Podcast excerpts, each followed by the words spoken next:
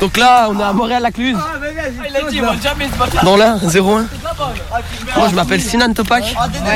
J'ai 15 ans. Et lui il s'appelle Oran Gulsever. Et alors tu viens ici tous les jours Ouais, pas tous les jours, mais souvent. Et tu sautes, tu montes sur le... Il, il mesure combien là l'arbre? 12 mètres. 12, 15 mètres à peu près. Et donc ouais, tu me disais, il monte sur quoi là? Ça c'est Ouais, installé c'est ouais, c'est des planches en fait, c'est des bouts de bois avec des clous. Et là-bas il y a des cordes, des, des- comme des poignées en métal en fait, pour euh, le maximum de sécurité, parce que si tu te loupes, euh, c'est chaud. C'était les grands qui avaient fait tout à l'époque, et nous, euh, ben, on a suivi. Et quand on peut, des fois on rénove. Bah là, ils vont nous faire un petit saut. Bah attendez, moi aussi je vais sauter. Vous voulez que je tienne le micro Non, non, non, c'est bon. Bah là, celui qui est tout en haut, c'est Semi, il va faire la tyrolienne. Et Oran, c'est celui qui monte tout en haut là, il va monter à 15 mètres, à peu près. Et euh, ce qui est bien, c'est Oh, c'est dommage qu'il n'y a pas la caméra. Donc les fraîches, alors c'est parfait pour s'amuser, c'est pour en profiter. Et ça fait du bien, en plus c'est le week-end, on en profite un maximum là. C'est Aziz, il s'appelle Aziz. C'est la première fois, je crois. C'est la première fois.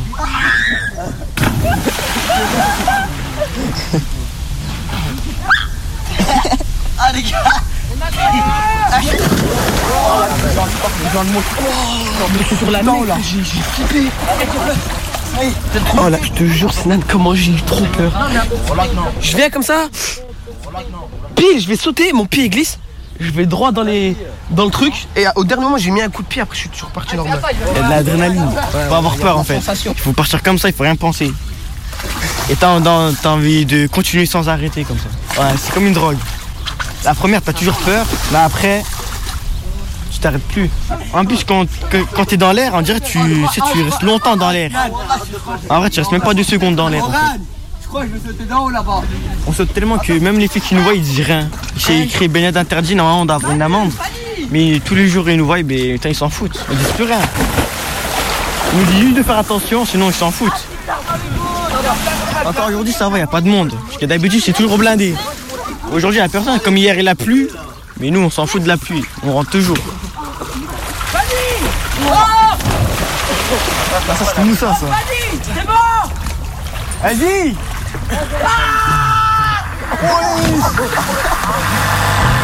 Commençons par le commencement, c'est-à-dire euh, le début.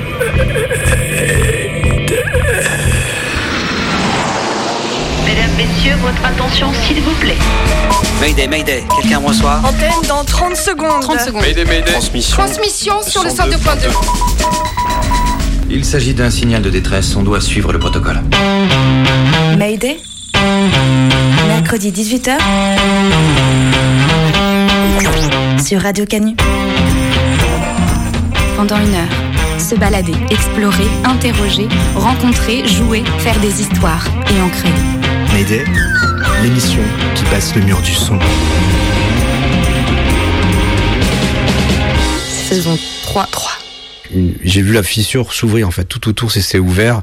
Et comme dans les dessins animés, euh, Tex Avery sur la glace, les gens ils tombent, tout s'effondre autour de lui. Il y a les chats qui tombent de très haut. Il y a ce monde et sa classe politique qui n'en finissent pas de s'effondrer. Et puis, il y a des histoires de chute. En parapente, le long d'une jetée dans un port, dans la crevasse qui s'ouvre sous les pieds du skieur en montagne. Je m'attendais pas sur le coup à voir un, un moniteur qui dit oh putain putain putain et qui perd un peu le contrôle quand même du parapente. C'est l'histoire d'un homme qui tombe d'un immeuble de 50 étages. Le mec, au fur et à mesure de sa chute, il se répète sans cesse pour se rassurer. Jusqu'ici, tout va bien. Jusqu'ici, tout va bien. Jusqu'ici, tout va bien. Quand t'es gamin, que t'as les petits parachutes, là, les petits soldats en plastique avec euh, le petit sac plastique justement accroche dessus que tu le jettes et que des fois ben, ça s'enroule et il tombe euh, tout droit, ben, ça a fait ça. L'image d'après, je suis par terre, j'ai mal partout. Et j'ai la tête dans l'eau et, et je me- et j'ai pris un gros choc et je comprends pas ce qui m'arrive. Et en général, les histoires, euh, elles se concluent par une chute, mais moi, mon histoire à Douarnenez, elle s'est initiée par une chute. Pendant une heure, on tombe et on se relève. C'est l'histoire d'une société qui tombe et qui, au fur et à mesure de sa chute se répète sans cesse pour se rassurer. Jusqu'ici, tout va bien. Jusqu'ici, tout va bien. Jusqu'ici, tout va bien. L'important, c'est pas la chute. C'est l'atterrissage.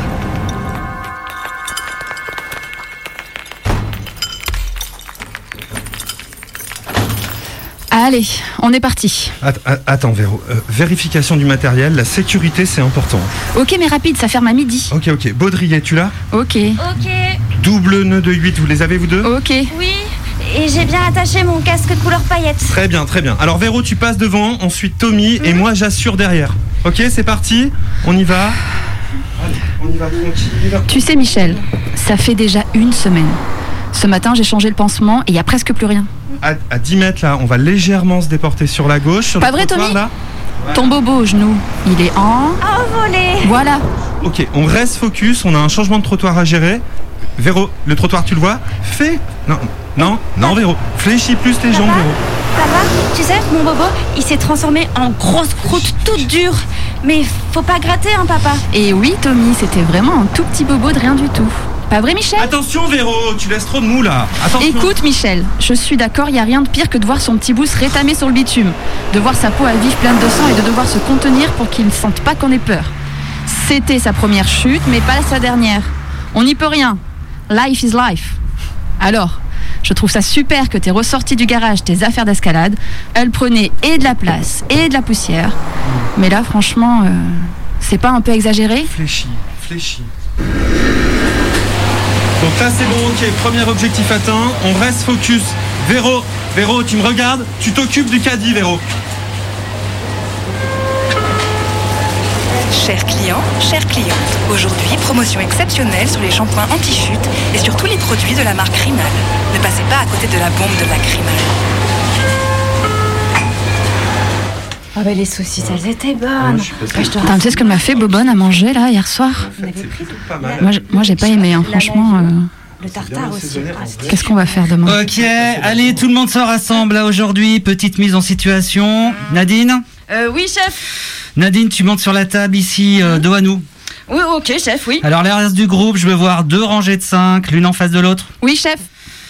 Et les autres, non Ok. Oui, chef. Bon, merci. Nadine, tu fermes les yeux, tu te bouches les oreilles et t'attends mon signal. Euh, oui, chef. À mon signal, l'individu Nadine se laissera chuter en arrière. Bon, les autres, vous savez ce que vous avez à faire? Oui, chef, nous lèverons les bras en l'air et dans un seul et même mouvement, nous accompagnerons sa chute et l'immobiliserons à quelques centimètres du sol, chef. En flexionnant les genoux pour amortir sa chute. Et ne pas se faire mal au dos. Par cette manœuvre, on sollicite l'écoute et la confiance mutuelle. Nous renforçons l'esprit d'équipe. Et nous ne sommes pas un, mais dix à la fois. Euh, non, 11 avec Nadine. Ouais, alors faux, faux, faux et encore faux. À mon signal, vous faites un pas en arrière pour éviter tout risque de blessure, consécutif à la chute de Nadine. En deux, vous maintenez l'individu Nadine au sol, en vous concentrant sur ses jambes, ses bras et son torse, avant de procéder à l'arrestation de l'individu Nadine. Des questions? Excusez-moi, chef. C'est bien pour vous la sono et les marteaux? Affirmatif, c'est pour la prochaine mise en pratique. Évacuation de free party.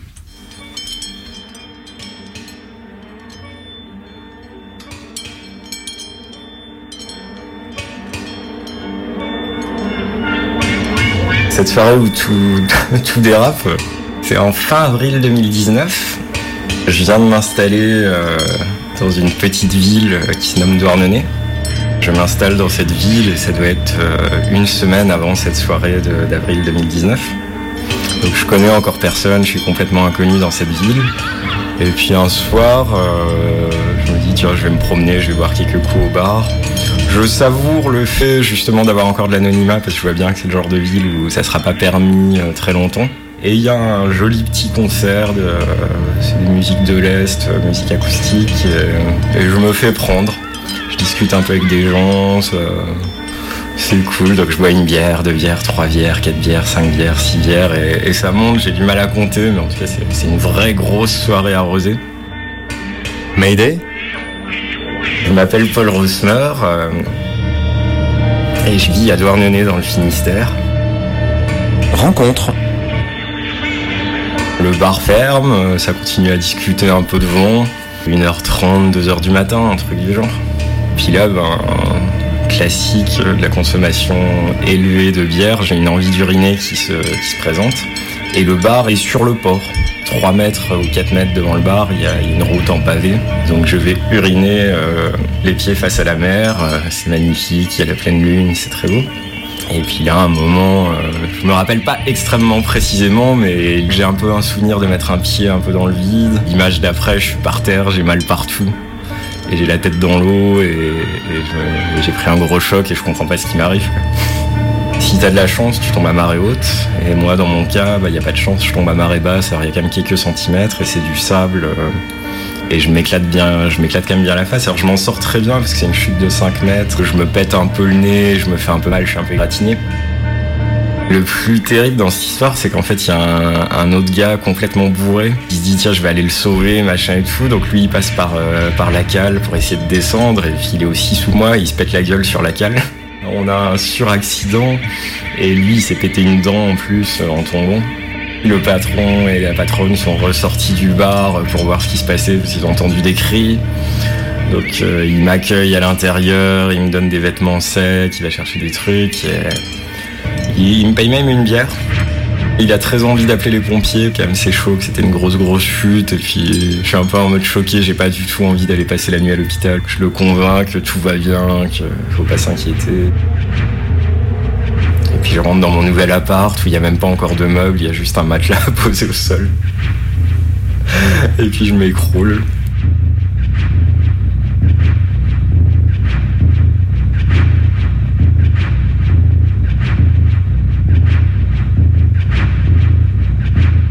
C'est un petit bar euh, du coup qui se trouve sur un port qui s'appelle le port du Rosmar. C'est un des trois ports euh, que tu peux trouver à Douarnenez. C'est le port le plus historique où il y avait toute l'activité de pêche. Les deux autres étant plus dédiés au tourisme ou à stocker les bateaux un peu locaux. Ce port qui vient euh, d'être refait, mais c'était des années de travaux parce qu'avant il y avait encore plein d'activités avec une route un peu cradingue en bitume des camions qui passent. Et euh, l'activité ayant baissé euh, et que des gens se disant que faire venir des touristes, ça peut être une bonne façon de relancer l'économie. On a remplacé la vieille route en bitume cradingue par des jolis petits pavés, un truc tout neuf. On a forcé les commerces à mettre une terrasse, tous sur le même modèle, un peu abrité, pour faire un, espèce de truc joli qui clairement est, est adapté au tourisme, au loisir et perd sa, sa vocation professionnelle qu'il y avait autrefois pendant la rénovation des travaux, l'architecte des bâtiments de France, il a dit euh, ça sera plus joli sans les barrières, les garde-corps qui séparaient donc euh, le port de l'eau. Euh, Ces barrières ont été retirées et la patronne de ce bar et son mari, ça les a scandalisés parce qu'ils voient bien que ben, c'est toute une série de bars les uns après les autres, il y a la fête et ils se disent ça va mal tourner. Le lendemain, donc je me réveille c'est un petit peu l'alu quoi. Je me dis putain merde, est-ce qu'il m'est vraiment arrivé ça? Est-ce que dans cette ville là où je suis depuis une semaine, je viens vraiment d'avoir une grosse chute? Et puis il y avait quand même 40 personnes devant le bar quand je suis tombé. Le patron du bar m'avait demandé mon numéro. Il me dit est-ce que tu veux bien témoigner à la journaliste? Parce qu'il faut vraiment faire quelque chose pour qu'on remette des barrières. Et donc j'y vais, j'accepte, et puis il me demande euh, est-ce que tu pourrais diviser par deux un peu le nombre de bières que tu as vu quand, quand tu vas raconter Tu vois, j'ai pas trop envie que, que dans le journal ça apparaisse comme, euh, comme une grosse ivrognerie euh, et que tu étais complètement sous. Donc je lui dis ok, je vais diviser par deux. J'avais estimé que je devais être à 12, euh, 12 ou peut-être 14 bières, donc je me dis, allez, je vais dire 7 bières. Sur une longue soirée, ça me paraît raisonnable. Comme ça, c'est pas complètement un mensonge, parce que 7 bières, est-ce que c'est des pintes, est-ce que c'est des demi? Donc la journaliste vient, donc on fait l'interview, je raconte un peu les faits, et puis quand même on se rend compte que c'est pas très classe le coup du jeu épicé dans le port. Je remodifie un peu l'histoire et je dis que j'ai regardé mon téléphone et que là je suis tombé. La journaliste, c'est assez drôle, puisqu'en fait, elle est en fin de carrière, elle part à la retraite un mois après, je crois qu'elle avait un peu envie de s'amuser. Clairement, elle est, elle est choquée aussi par le retrait de ses barrières, et tu vois qu'elle veut faire un article à charge. euh, presque, elle est plus révoltée que moi. Puis je lui dis, euh, cet article, il faut qu'il soit anonyme quand même. Je lui dis, je viens de débarquer, euh, c'est pas un fait de gloire, peut-être un jour je vais, je vais chercher un travail ou quelque chose. J'ai pas envie que quand tu tapes mon nom, mon nom sur Google, on voit que je me suis pété la gueule dans le port à 2h du matin. Et donc, euh, elle me dit ok, et puis on discute un peu, je raconte ma vie, des détails d'où je viens, euh, un peu mon métier, tout ça. Et le lendemain, euh, je sors dans la rue, je me dis bon, on va aller voir ce journal. Et déjà, j'arrive devant un bureau de tabac, tu sais, il y a les petites sucettes devant les tabacs qui te donnent les, deux articles du jour. Sur la sucette, je vois écrit en gros chute dans le Rosmer, deux points, ce qui devait arriver arriva. Et je me dis waouh. Ensuite, je, rentre dans le bureau de tabac, donc je vois le journal. Et là, je vois une photo de mes, de mes chaussures en première page du journal, mais qui occupe quasiment tout le truc, puisque bah, pareil, la journaliste, elle voulait une photo. Je lui ai dit, bah non, tu vas pas me prendre en photo. Donc, euh, elle a pris euh, en photo mes pieds juste devant euh, l'endroit où je suis tombé. Avec écrit, entre guillemets, c'est pas parce qu'on a bu deux, trois bières qu'on mérite de mourir. Et là, je fais, waouh, l'affiche, quoi. J'achète le journal, euh, 7-8 pages plus tard, j'ai carrément une page entière du journal où elle revient sur tout l'événement, il y y a mon interview. On passe de, je sais pas, 12, 13, 14, 15 bières à 2-3 bières dans l'article parce que moi j'ai divisé par deux et la journaliste a redivisé par deux. Et donc ça donne un article pour, pour les 40 personnes qui m'ont vu tomber, c'est un scandale, tu vois, il voit bien que j'étais en train de danser et que, et que j'en tenais une bonne, comme on dit. Et il faut le dire, on a une petite fake news. Elle a effectivement pas donné mon nom, mais elle pète un peu l'anonymat en disant Paul, 33 ans, euh, cette personne originaire de l'Est, installée à Douarnenez depuis quelques jours, euh, travailleur indépendant. Elle donne plein de détails. Même pas deux heures après, je reçois un message de quelqu'un à Brest, 100 km plus loin, qui dit Non, mais c'est toi ça ce truc de c'est pas parce qu'on a bu deux trois bières qu'on mérite de mourir, c'est en vrai ça m'est attribué mais c'est plus d'elle, tu vois, je crois que plusieurs fois elle me dit mais c'est scandaleux, tu vois, tu mérites pas de mourir parce que t'as bu deux trois bières, t'es bien d'accord non? Et puis moi je dis bah oui, on mérite pas de mourir parce qu'on a bu deux trois bières, mais tu vois ça euh, je, je pensais elle avait envie de me faire dire ça en se disant ça ça va être une punchline euh, une punchline de ouf euh, pour faire vendre mon canard euh, si je le mets en une du truc quoi.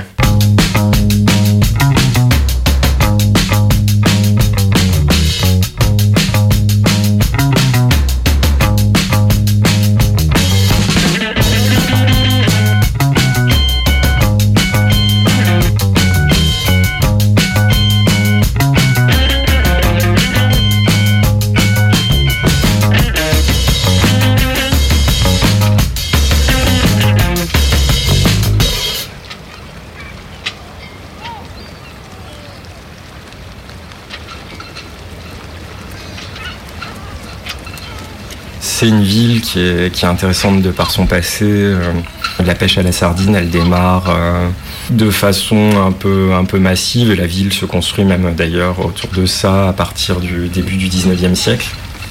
Pendant le 20e siècle, c'est vraiment l'apogée du truc, en particulier la première moitié. Et ça a déjà donné lieu à des conflits forts entre euh, les ouvrières en particulier, puisque le schéma c'était que les hommes étaient en mer et pêchaient sur des bateaux et que les ouvrières, euh, elles, faisaient de la conserverie. Donc on dit, je crois, dans, les années 1920, il y avait, je crois, 5000 ouvrières et euh, plusieurs milliers de bateaux de pêche euh, dans la baie. Ça alimentait en Sardine la plupart du pays. J'ai lu des histoires de- d'attentats euh, donc de la part des grévistes dans un hôtel pour protester, mais de l'autre côté, le patronat a embauché des tueurs. Il y a eu, enfin, il y a eu des morts du côté des grévistes. Il y a même un maire qui deviendra le premier maire communiste de la ville. euh, Il se fait tirer dessus. C'est pas une ville qui est apparue il y a quelques années euh, avec des petites fleurs et, une histoire paisible. C'est un territoire euh, extrêmement fort d'expression de la lutte des classes et d'exploitation capitaliste et des résistances qui, peuvent y être associées. Une espèce de vague de gentrification touristique a démarré et euh, ça a permis la reprise d'une activité touristique plus forte. C'est une ville qui aujourd'hui subit des augmentations. En trois ans, ça a pris entre 50 et 70-80% au niveau des prix de l'immobilier. Et il y a vraiment une transformation des usages où le, le tourisme prend de plus en plus de place, la résidence secondaire prend de plus en plus de place. Inversement, les, possibilités de professionnels que cette ville offrait autrefois autour de la pêche euh, et de l'activité portuaire euh, sont en déclin. Cette activité portuaire avait plus de valeur capitaliste pendant tout le XXe siècle que l'éventuel tourisme qui aurait pu avoir lieu. Et il fallait loger beaucoup de main-d'œuvre dans des petites maisons pour pas cher. Et la chute un petit peu de ça, le changement climatique qui fait que les étés sont, sont plutôt assez doux en Bretagne, euh, l'arrivée du télétravail, plein de choses ont fait qu'il y a eu un rattrapage extrêmement violent. euh.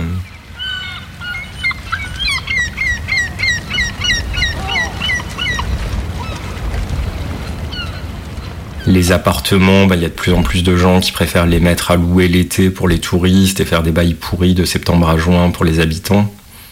Qu'avant, il y avait un peu des colonies de vacances, il y avait un tourisme populaire et qui a laissé la place à un tourisme clairement plus aisé aujourd'hui. Ça met fin à une époque où tu pouvais plutôt vivre bien, faire de la débrouille dans une ville, euh, une ville portuaire euh, vraiment jolie. Et là, ça marque la fin de ce truc où, tu peux mettre jusqu'à six mois à trouver un appart, tu vas accepter des trucs, euh, des trucs complètement pourris.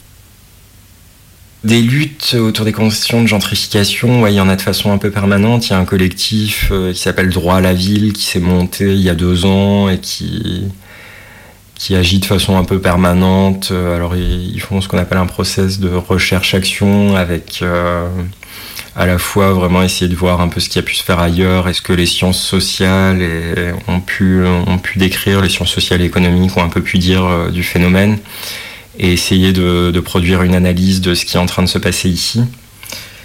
Et ça organise un petit peu, alors à travers ce collectif, mais à travers d'autres collectifs, il y a des occupations du port qui sont un peu faites, des réunions publiques, beaucoup d'interpellations des élus pour euh, leur dire que quand même il y a, ils ont peu d'outils à disposition, mais quand même ils- s'ils le voulaient, ils pourraient faire un truc. Et bon, bah, il y a, a une municipalité qui clairement, c'est une ancienne notaire euh, qui à la mairie. Il y a plusieurs euh, membres du conseil municipal qui euh, travaillent dans l'immobilier. Une équipe municipale qui clairement est pas là pour préserver l'ancien esprit de cette ville ouvrière qui a été communiste.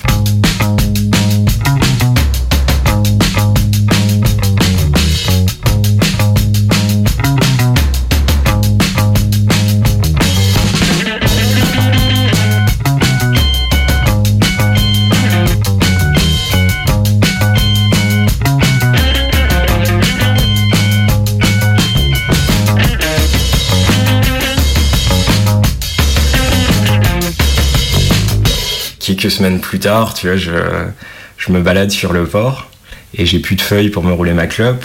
Il y a deux meufs qui sont à une table euh, et je vois qu'elles sont en train de fumer, donc je vais la voir. Je lui dis Excuse-moi, j'ai pas de feuilles, est-ce que par hasard je pourrais prendre une feuille pour rouler ma clope? Et là, la meuf que je ne connais pas rigole et me dit euh, Bien sûr, c'est pas parce qu'on prend deux, trois feuilles qu'on mérite de mourir. Ça fait 15 jours que je rencontre un peu des gens et je réalise que ça a bien causé et que euh, moi je connais pas les gens mais pas mal de gens sont au courant. Et tu vois que ça bah, dans une petite ville où ça aime bien faire la fête il y a un article euh, sur un type qui prétendait être tombé sans avoir bu dans un port. Personne n'y croyait tout le monde voulait savoir qui c'était. Il y a un autre type qui vient me voir il me dit mais moi aussi je suis tombé euh, mais moi c'était à marée haute donc le gars à partir de ce jour-là il m'appelle marée basse et ses potes m'appellent aussi marée basse et les, gens l'appellent lui marée haute, donc on est devenu le duo marée haute et marée basse dans la ville.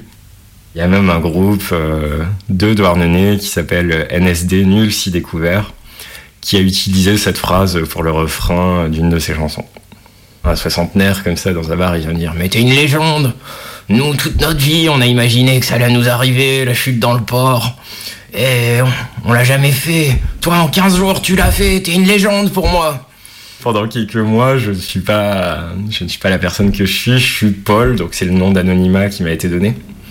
Je suis Paul, la personne qui est tombée dans le port. Euh, Il y a des gens dans la rue qui me disent salut Paul. Euh, Et il y a un peu, il y a un peu tout un truc autour de, autour de cette histoire qui se crée et qui mettra pas mal de temps avant que je réussisse à montrer que je suis pas que un type qui tombe dans le port quand il y a trop bu. Mayday? Et en général, les histoires, euh, elles se concluent par une chute, mais moi, mon histoire à Douarnenez, elle s'est initiée par une chute. Mercredi 18h sur Radio Canu.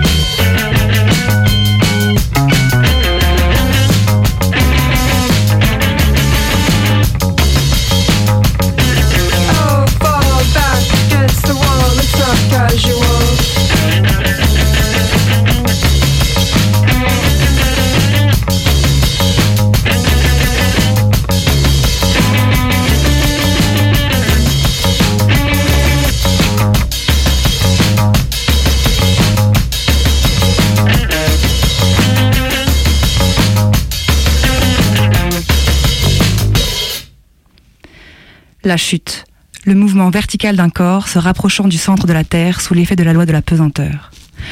Moi, quand je sens mon propre corps qui chute, c'est en escalade. Un moment infinitésimal où je perçois que je perds pied, où ma main ne sent plus le grain du caillou, mais à la place le vide, presque palpable. Et je comprends que là, je n'ai plus le choix. Je vais choir. Cette sensation d'impossible retour en arrière, ou plutôt en avant. D'ailleurs, il n'y a plus vraiment d'avant ou d'arrière, pas plus que de repère. Je tombe. Quand ça s'arrête, net, l'atterrissage n'est pas si terrible. Peut-être même revêt-il un caractère plaisant, subtil mélange de frayeur et de soulagement. En fait, la chute, on apprend à l'apprivoiser, à l'appréhender autrement, on peut la préparer, l'apprécier, voire même peut-être l'espérer. Est-ce qu'il y a vraiment des chutes que l'on espère? Est-ce que la chute, ça peut être quelque chose d'enviable?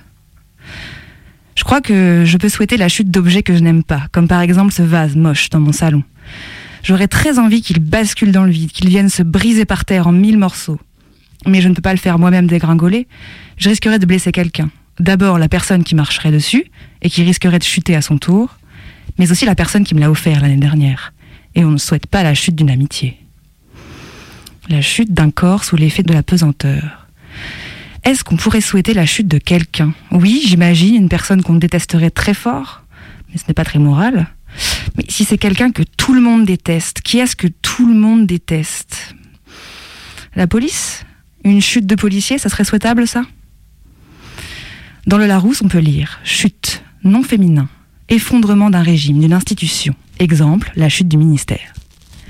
Donc la chute du ministère de l'Intérieur, ça marche du coup, et ça trébuche. Et voilà une multitude d'idées de chutes que l'on pourrait souhaiter. Chute du système capitaliste, chute du système patriarcal, et j'en passe. Bon, mais après. En escalade, après la chute, après l'atterrissage, on rebondit. On cherche une autre manière de se mouvoir, un autre placement, une autre prise, un autre pot. La mauvaise route empruntée précédemment est interrompue par la chute, permettant ainsi l'élaboration d'une nouvelle voie, d'un nouveau chemin plus opportun. Alors la chute. Finalement, ça pourrait être une façon de faire table rase. On n'hésite plus, on culbute ces vases qu'on trouve moches, on chahute celles que tout le monde déteste, on se débarrasse des systèmes qu'on exècre.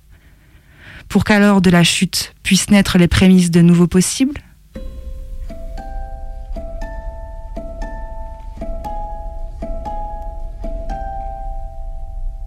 le glacier, c'est un truc visqueux en fait, qui s'écoule du haut de la vallée jusqu'en bas de la vallée, mais dans les ruptures de pente, dans là où il y a de l'accélération du mouvement de glace, en fait, euh, la glace, elle se fracture, elle s'ouvre, et ça, ce qu'on appelle voilà les crevasses, quoi. Mayday Mais l'hiver tombe plusieurs mètres de neige en haute montagne, donc en fait, bah, la neige elle va avoir tendance à recouvrir les crevasses. C'est ce qu'on appelle un pont de neige en fait. sur- Rencontre. Crevasse, le. En plein hiver, elle disparaît complètement sous la couche de neige, et puis au printemps, ça commence à, fondre. Puis des fois, il reste plus que vraiment ce qu'on appelle des ponts de neige, c'est-à-dire qu'il n'y a plus qu'un passage, où on voit un- une arche de neige qui passe au-dessus de la crevasse, qu'on emprunte, qui est plus ou moins solide, donc on emprunte, des fois en faisant attention, en posant des trucs de sécurité, etc. et tout, pour pouvoir le franchir.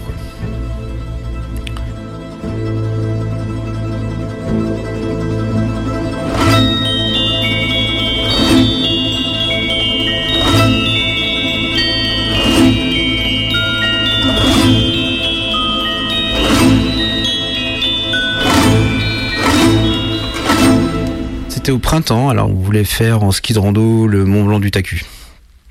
Au départ de l'aiguille de Chamonix. On arrivé sur le glacier en bas, il faisait pas très beau, le temps était couvert, etc. On a, tenté de monter et on n'est pas arrivé à monter en fait parce qu'il faisait vraiment trop pourri quoi. Et du coup on a décidé de redescendre et de par la mer de glace. Donc par l'itinéraire que les skieurs hors piste prennent à partir du télécabine quoi. Donc euh, gros glacier, euh, tout couvert de neige, etc. Mais une période assez traite parce que c'est le printemps. Il fait quand même un peu chaud. Les ponts de neige, euh, bah, c'est là où il commence à s'effondrer, etc. Mon frère qui était un petit peu devant moi, il s'est déporté un petit peu au centre du, vers le centre du glacier et il est passé sur un pont de neige qui s'est effondré et il est tombé dans la crevasse. Et je le vois tomber comme dans les dessins animés C'est-à-dire qu'on était sur une surface de neige, en fait, on voit pas les crevasses. Je me vois encore l'image où il passe là et je me dis merde, ça craint. Et à ce moment-là, je l'appelle en fait. Et à ce moment-là, en fait, autour de lui, en fait, il y a eu une, une- j'ai vu la fissure s'ouvrir en fait. Tout autour, c'est ouvert. Et comme dans les dessins animés, là, euh, Tex Avery sur la glace, les gens y tombent. C'est exactement pareil. Et euh, et tout s'effondre autour de lui et il disparaît dans la crevasse. Quoi.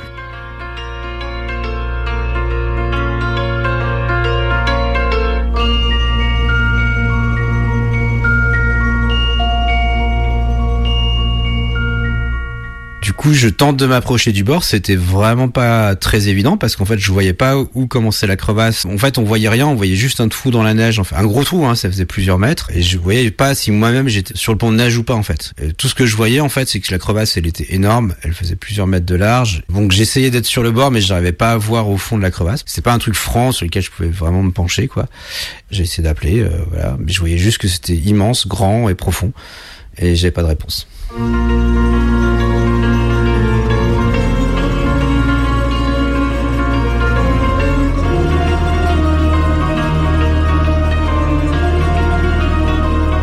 Crois que j'avais un portable à l'époque, mais il n'y avait pas de réseau à cet endroit de la vallée. Il y avait personne autour de nous, donc j'ai appelé aussi euh, voir s'il y a quelqu'un qui me répondait euh, dans la vallée. En fait, c'était quand même couvert, on voyait pas bien loin. Je me suis décidé euh, à partir, aller chercher du secours plus bas dans la vallée, en fait. Mais ce que j'ai fait, c'est que j'ai laissé mon sac en balise. En fait, je pouvais rien faire aussi parce qu'on avait les crampons, les cordes, etc. Mais en fait, c'est lui qui avait la corde dans son sac.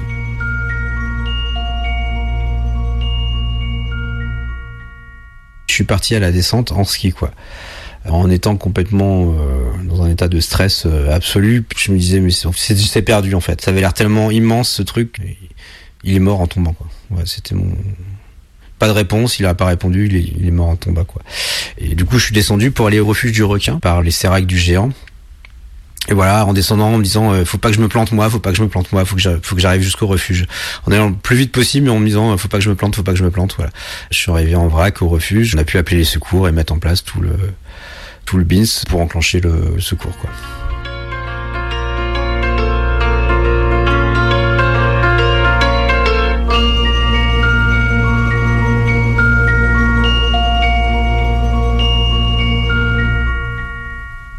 Donc j'avais fait une heure jusqu'au refuge, le temps que l'hélico arrive dans la vallée, que on ait des, in- des infos de l'hélico.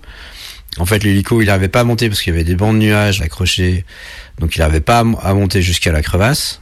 Donc en fait, ils ont déposé une équipe au sol et l'équipe au sol a commencé à remonter le glacier pour aller jusqu'à la crevasse, quoi.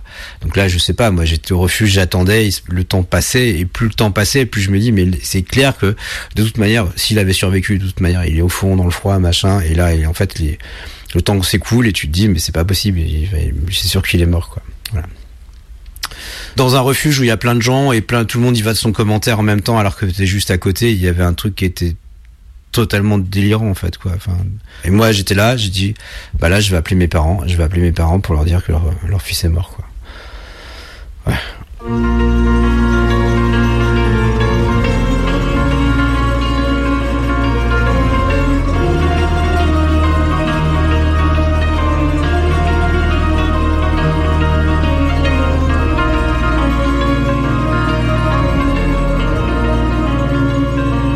Qu'on a appris au bout d'un moment, alors j'ai plus la durée du temps, mais peut-être au bout de entre une heure de descente, une heure à attendre, je sais plus exactement combien de temps tout ça ça a duré.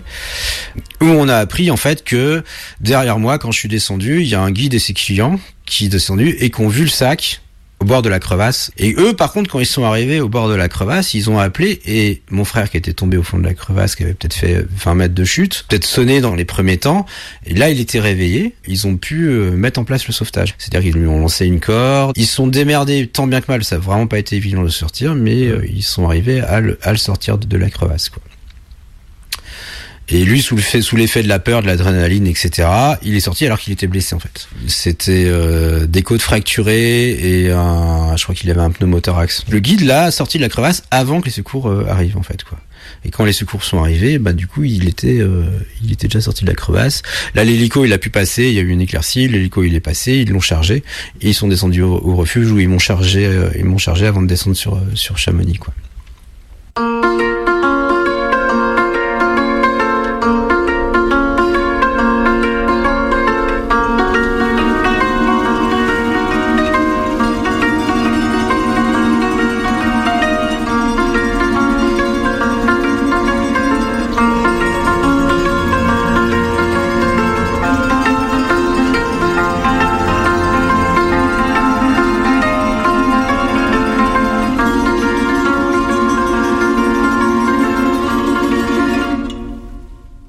Quand t'es dedans, tu vis un truc, euh, t'as pas le temps de, cogiter. En fait, t'es dans l'action, quoi. En fait, quoi. C'est-à-dire qu'il est tombé, il, a peut-être eu peur sur le moment, mais après il a dû s'évanouir un, petit peu. Et après, il était dans l'action, euh, ressortir de la crevasse. Mais finalement, lui, ça l'a pas spécialement traumatisé, quoi. Moi, par contre, si. Moi, j'en ai pas dormi pendant, euh, j'en ai fait des cauchemars pendant euh, des mois et des mois, quoi. Parce que je, parce que je me sentais responsable, parce que parce que c'est déroulé sous mes yeux et que j'étais impuissant en fait. J'avais, enfin à part descendre au refuge, alerter les secours, j'ai rien trouvé à faire en fait quoi. Et ça c'est particulièrement traumatisant en fait. La crevasse qui s'ouvre, là vraiment, je l'ai encore devant les yeux en fait. C'était il y a il y a 20 ans hein, cet accident.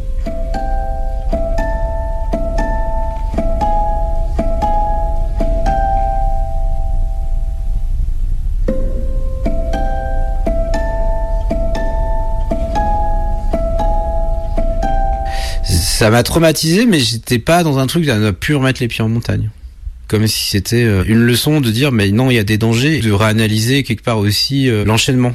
On est parti, c'est peut-être pas très très beau. On a tenté un truc, ça n'a pas marché, on est redescendu. On n'est pas peut-être pas passé au meilleur euh, itinéraire. voilà, bon, peut-être qu'on n'aurait pas fait avec l'expérience. Du coup, après, c'est ma vision de la pratique de l'alpinisme, comment tu abordes la prise de risque, tu essayes de minimiser ta prise de risque, et ce que tu prends comme prise de risque, tu le prends de manière consciente, en fait, quoi? Et là, ce qui était plus dérangeant aussi, c'est que c'est à un moment donné où t'as pas la sensation d'avoir une prise de risque. Parce que t'es en ski, t'es sur un truc qui est pas très raide. Là, il y avait pas vraiment cette sensation de danger. Et je pense que typiquement, c'est ce qui crée la situation d'a- d'accident, c'est que t'es un peu moins vigilant.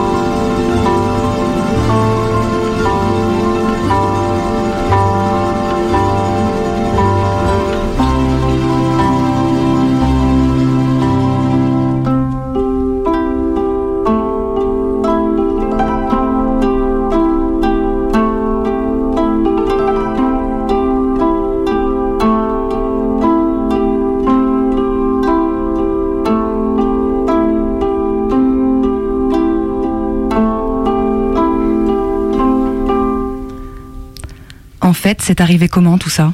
Tout quoi? Ben là, l'État policier, les politiques racistes à la tête de l'État, les discours fascistes sur les plateaux radio et télé, les mains arrachées par les grenades des flics, c'est arrivé comment? Bah tu veux qu'on parte d'où? C'est compliqué ta question. T'as oublié d'aller au collège ou quoi? Si on apprenait ce genre de trucs au collège, ça se saurait. Si c'était prévu dans les programmes, ça serait vite interdit. Non mais franchement, c'est arrivé comment tout ce bordel? Comment on remonte la pente? Tu crois qu'on peut encore tomber plus bas? On va chuter combien de temps encore? Moi, j'en sais rien. C'est un truc progressif. Le truc qui s'est installé petit à petit, comme une lente putréfaction.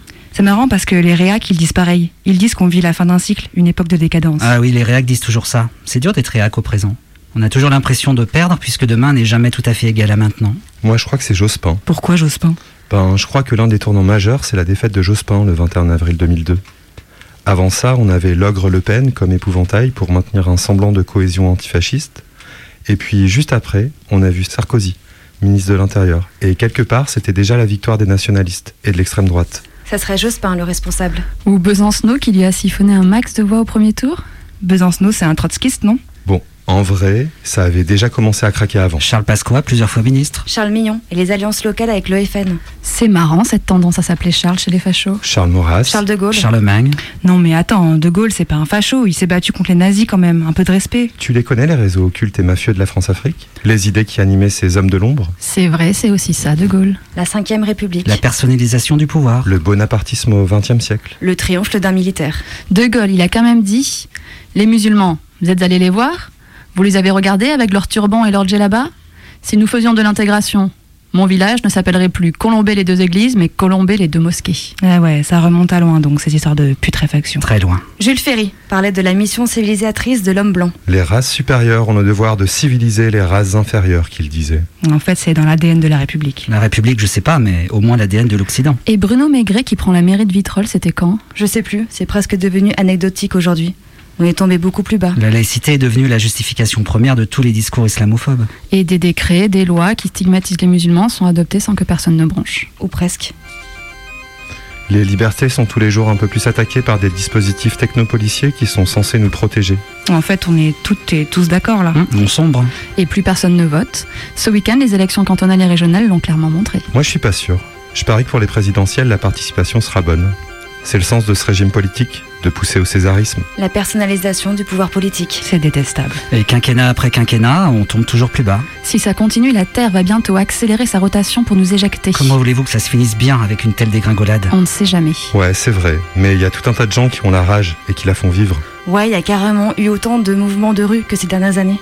Dès que ça déconfine, il y a de l'émeute. Et des luttes territoriales victorieuses. Roabon en Isère. Notre-Dame-des-Landes, à Nantes. Les lentillères à Dijon. Ouais, faut pas abandonner parce que la politique classique se putréfie. Ouais, c'est son destin que de se décomposer. Et puis quand on s'est bien cassé la gueule, au moins on ne peut pas tomber plus bas. On peut partir de ce qu'il reste et construire autre chose. Il y a des vertus à la chute. De toute façon, faut bien se contenter de ce qui est. Sinon, on ne sait pas trop d'où on part. Ouais, sinon le risque c'est de finir trotskiste. Et croire que le prolétariat ça existe encore à peu près dans les mêmes modalités en 1921 et en 2021. Déjà que dans la Russie de 1921, le prolétariat s'était pas gagné comme concept, alors en 2021. Mais pourquoi vous parlez de la Russie? Il faut partir d'ici. Ouais, par exemple du quartier où on vit. Essayer de comprendre quels sont les rapports de force qui maintiennent le statu quo. Qui nous enfonce un peu plus chaque jour. Et les attaquer. Par tous les moyens. Ouais, reprendre prise sur le monde ici et maintenant. Bon, en vrai, souvent, euh, ça marche pas. On se casse la gueule. On nous traite de gauchistes. D'illuminés. Mais on n'a pas trouvé d'autres moyens. Ouais, peut-être que c'est juste faire des pirouettes pendant la chute. Un peu comme les chats. Peut-être qu'on a l'impression de lutter alors qu'on gaspille une énergie qu'on devrait mettre ailleurs pour arrêter le train. Mais il y a rien de désirable autour. Les chats, ils retombent souvent sur leurs pattes. Ouais, il y a plein d'arrivistes. D'idéologues moribonds. Et de Strotskis qui s'ignorent. Qui récupèrent les luttes pour faire grossir leur parti. Mais parfois, les chats, ils se loupent aussi. Lionel Jospin était trotskiste plus jeune. hein. On a vu où ça nous amenait. On parle à qui là?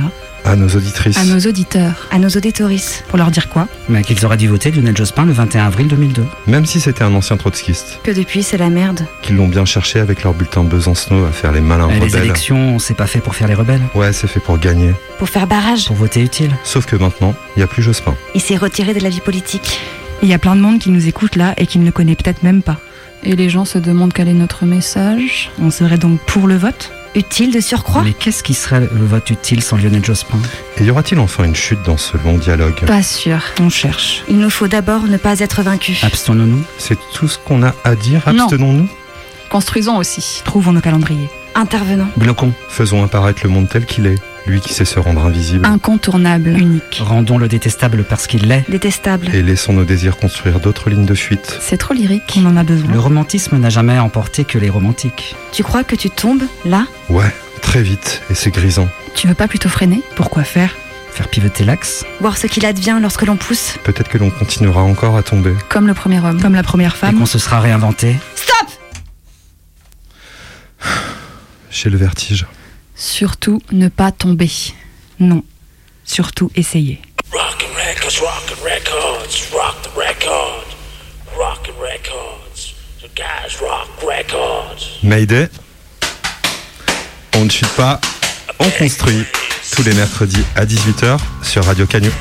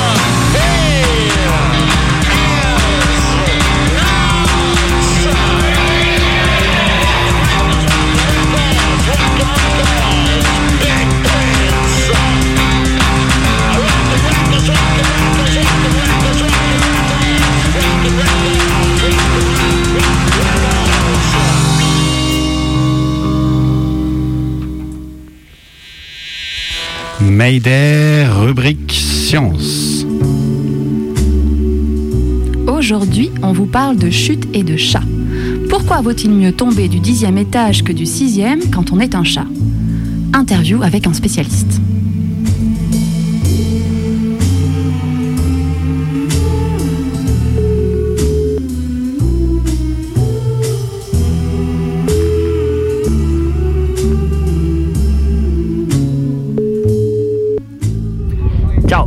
Sono Bernardo.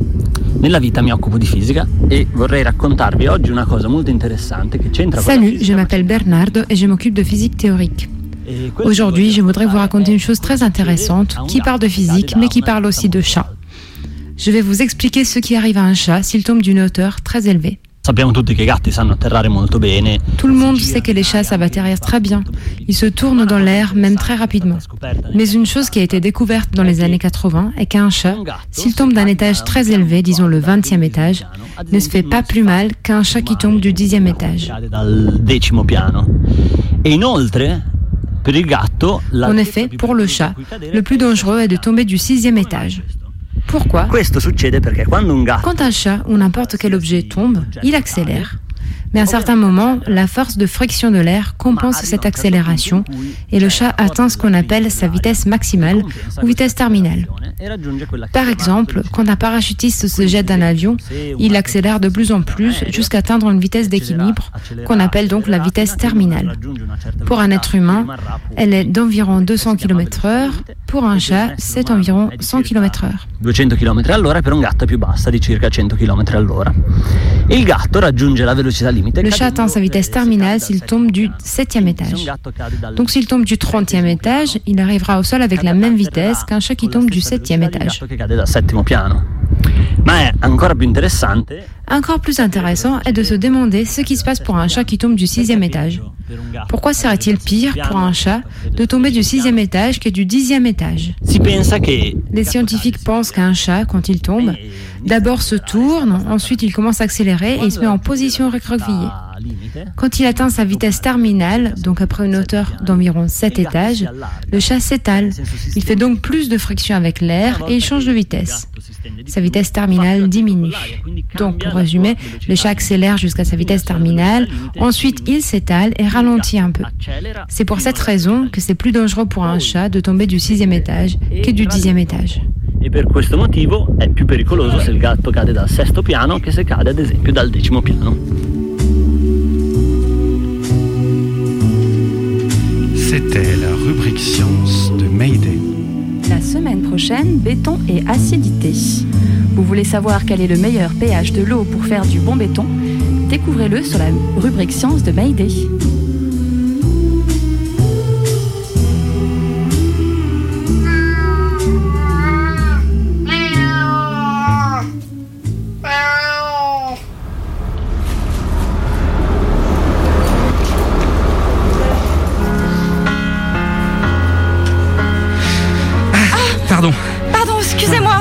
Je, non, je vous en prie, c'est. Non, non, c'est moi Je vous, je- je vous assure, euh, c'est de ma faute, j'ai j'ai pas fait attention. non, non, j'avais la tête ailleurs Ouais, tout pareil euh, dans les nuages. Bah oui, le travail euh, Le métro à ne pas manquer. Est-ce que j'ai bien pris mon tupperware Ne pas oublier d'acheter du papier toilette. Ah, et le dentiste, faut que je décale son rendez-vous Enfin. Alors, on peut dire que c'est De notre faute à tous les deux? Oui, c'est ça. Bon. Eh ben, bonne journée. Oui, bonne journée à vous. Et voilà, mon cappuccino au lait d'amande. Je l'ai même pas goûté. Et bien sûr, c'était ma chemise préférée. Est-ce qu'au moins ça part à 90 degrés? C'est imbécile. En potée. Baguette ma- Là, c'est deux baguettes magiques. Une pour toi. Une pour toi. C'est un cadeau. Voilà. En fait, ouais, c'est un cadeau que, que m'avait fait euh, Sophie. C'est ça. hein. Il y a Adrien qui m'a offert pour mon anniversaire euh, un bon euh, cadeau. C'était pour aller faire du parapente. Les trucs qui se périment au bout d'un an, donc du coup, c'est toujours, c'est pas que t'as spécialement envie d'y aller ce week-end-là, mais tu te dis merde, ça va périmer. Alors vite, tu t'inscris avant que ça périme. Donc on est allé faire du parapente. Euh, fin juillet, alors que Lou euh, venait d'avoir six mois, donc c'était notre premier week-end sans enfant. C'était il y a euh, trois ans. Même, attends, non, quatre. Ça partait du Vercors, je sais même plus où c'était exactement. Alors, quand on est arrivé, euh, on devait d'abord monter nos voitures euh, en haut du sommet où on allait sauter. Et puis, on est parti donc en voiture euh, avec les moniteurs. Donc, moi, pour faire la conversation dans la voiture, je demandais, mais alors, ça fait longtemps que vous faites du parapente? Puis là, il y en a un qui me dit... bah non, euh, je, viens de lire un tuto YouTube, donc euh, voilà, je viens juste d'apprendre. Voilà, on se gare, on cherche un peu, on arrive en bas sur une espèce de piste d'atterrissage, euh, départ pour hydravion ULM, enfin voilà, un lieu comme ça. Et puis on attend un petit moment, et là, il y a deux types qui se présentent. Salut, c'est vous, oui, c'est nous.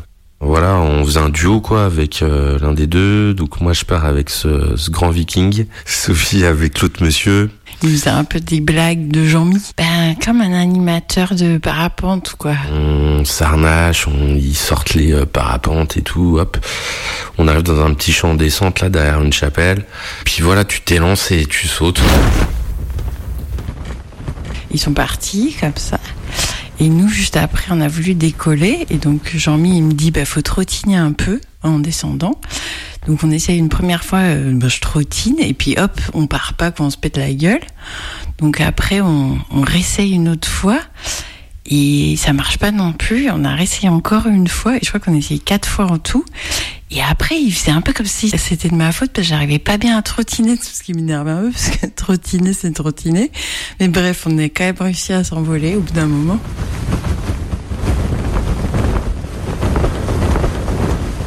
Tu vois, enfin je sais pas, en quelques secondes on était à 30 mètres de haut, un truc comme ça. C'était chouette euh, dans les airs, mais c'est vrai qu'au début, ça fait un peu une sensation comme quand t'es sur un bateau, quoi. T'as un peu, moi je m'attendais pas du tout à ça. T'as un peu des hauts le cœur. Mais après, ça passe. C'est des grosses sensations, tout ça, t'as des beaux paysages, tout, mais euh, en vrai, euh, pas plus que si tu regardes un documentaire Arte le dimanche après-midi, quoi. Mais après, voilà, on commence à voler un moment, euh, on file, euh, ouais, on longe la façade, là, direction nord, quoi. On est à quelques mètres, quoi, l'un de l'autre. Sophie, elle devait être plus bas, là, avec Jean-Mi. Je vais l'appeler Jean-Mi, parce que je me rappelle plus de son blaze. Et ben, sauf qu'à un moment, il y a Jean-Mi qui fait Oh putain, putain, putain, putain. Et je les vois dégringoler comme ça, sur je sais pas combien de mètres. Et là, en fait, je sentais qu'on tombait en... de plus en plus vite, quoi. Je me suis juste dit Ah merde, il y a un problème. Euh, ouais, genre avec la voile du parapente qui s'est repliée sur elle-même et tout. Enfin, ils sont tombés comme un poids mort, quoi, comme ça, chut, pendant un petit moment. J'entends un peu crier et tout, puis là, hop, ça se rattrape en faisant des espèces de grosses toupies euh, sur lui-même, tu vois. En fait, il m'a expliqué ce qui se passait, mais qu'avec des mots que je comprenais pas, parce que c'était des termes techniques. Et puis euh, mon viking qui me dit ouais, euh, ah non mais c'est bon, ça arrive, mais que je vois quand même il a bien flippé aussi. Enfin, tu vois, c'était un peu le bad quoi. Mais c'est juste qu'après, j'ai regardé en bas euh, le parapente euh, d'Adrien qui descendait, et je, me suis dit, mais qu'est-ce qu'ils font? Ils allaient carrément atterrir euh, quasiment dès le début, quoi. Bah, je sais pas si c'est lié à ça, mais après le vol, je me suis retrouvé brassé. Ah ben oui, c'est clair, il m'a expliqué qu'en fait il avait vomi, vomi parce qu'il m'avait vu descendre là tout d'un coup sur plusieurs mètres. Elle a paniqué, alors du coup il s'est senti mal. Il croyait que je mourrais en fait. Alors que moi, bon, j'ai pas eu le temps de me dire que je mourrais, c'était pratique. Je vomissais sur des villas avec piscine quoi en dessous. C'était bien marrant un peu. Et sauf que j'étais quand même euh, ouais pas très bien. Et j'ai vomi comme ça, je sais pas, pendant euh, plusieurs centaines de mètres de descente. Tranquille. Je l'ai un peu repeint le viking.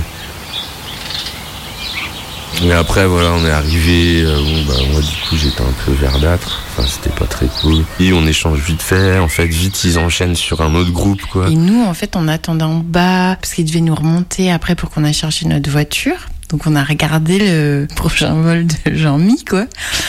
Et il y avait d'autres gens qui attendaient avec nous. Il y avait les parents de la fille qui étaient trop contents qu'elle fasse son baptême de parapente et tout. Là, on voit un hélicoptère qui arrive et le fameux Jean-Mi était empêtré dans un arbre avec euh, la nouvelle Sophie qui l'accompagnait. Après, il y avait la fille au téléphone qui appelait ses parents. Elle s'est cassée la cheville. Bref, voilà, peut-être qu'il avait vraiment eu juste regardé un tuto YouTube. Je me dis que le parapente bof quoi. Bah après moi je l'avais pas mal vécu, je trouvais que c'était cool, que je pouvais noter sur mon CV que j'avais fait du parapente, que c'était rigolo. Mais euh, oui, Adrien, lui, j'ai l'impression que c'est pas vraiment ce qu'il ce aurait envie de refaire plus tard. Quoi. Abracadabra, petite, petite maman, tu te transformeras avec la poussière de fée. Est-ce qu'une une fée, si, si elle a peu de poussière de fée, elle tombe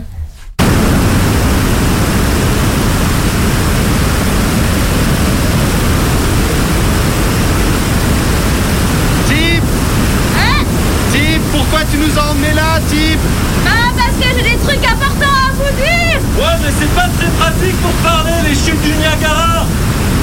C'est pour que la police ne puisse pas nous entendre C'est malin ça, Tib Carrément Et donc, tu voulais nous dire quoi Ouais. Ah, Je voulais vous dire que ce soir, on a écouté l'Indix Ah Donc en fait, t'es en train de désannoncer l'émission là Sous la cascade C'est pratique, tiens, ça, type Et après, on a entendu The Fall Ah ouais, d'accord, bah, c'est malin ça.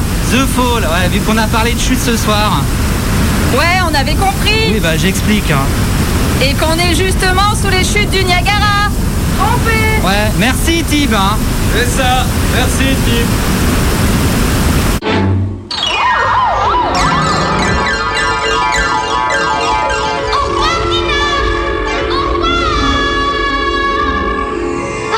Après cette dégringolade, quand je tomberai dans l'escalier, ça me sera tout à fait égal.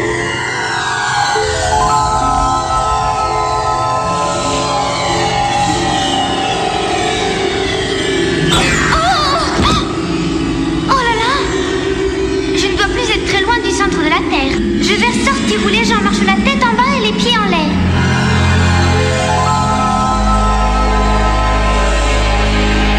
Il est 18h57 à 19h, c'est les Canu Info. Et là, évidemment, c'est Niagara. On aime, on kiffe. On revient la semaine prochaine. Mayday, 18h, tous les mercredis sur Radio Canu.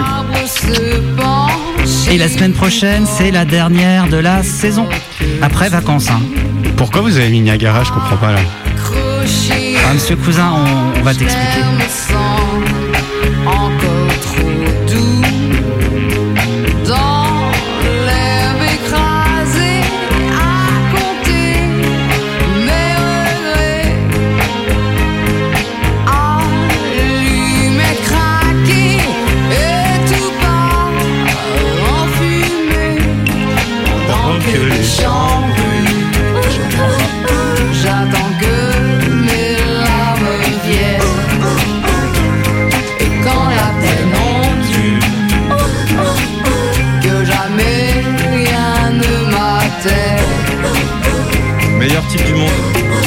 M'expliquez hein, après l'émission, hein, promis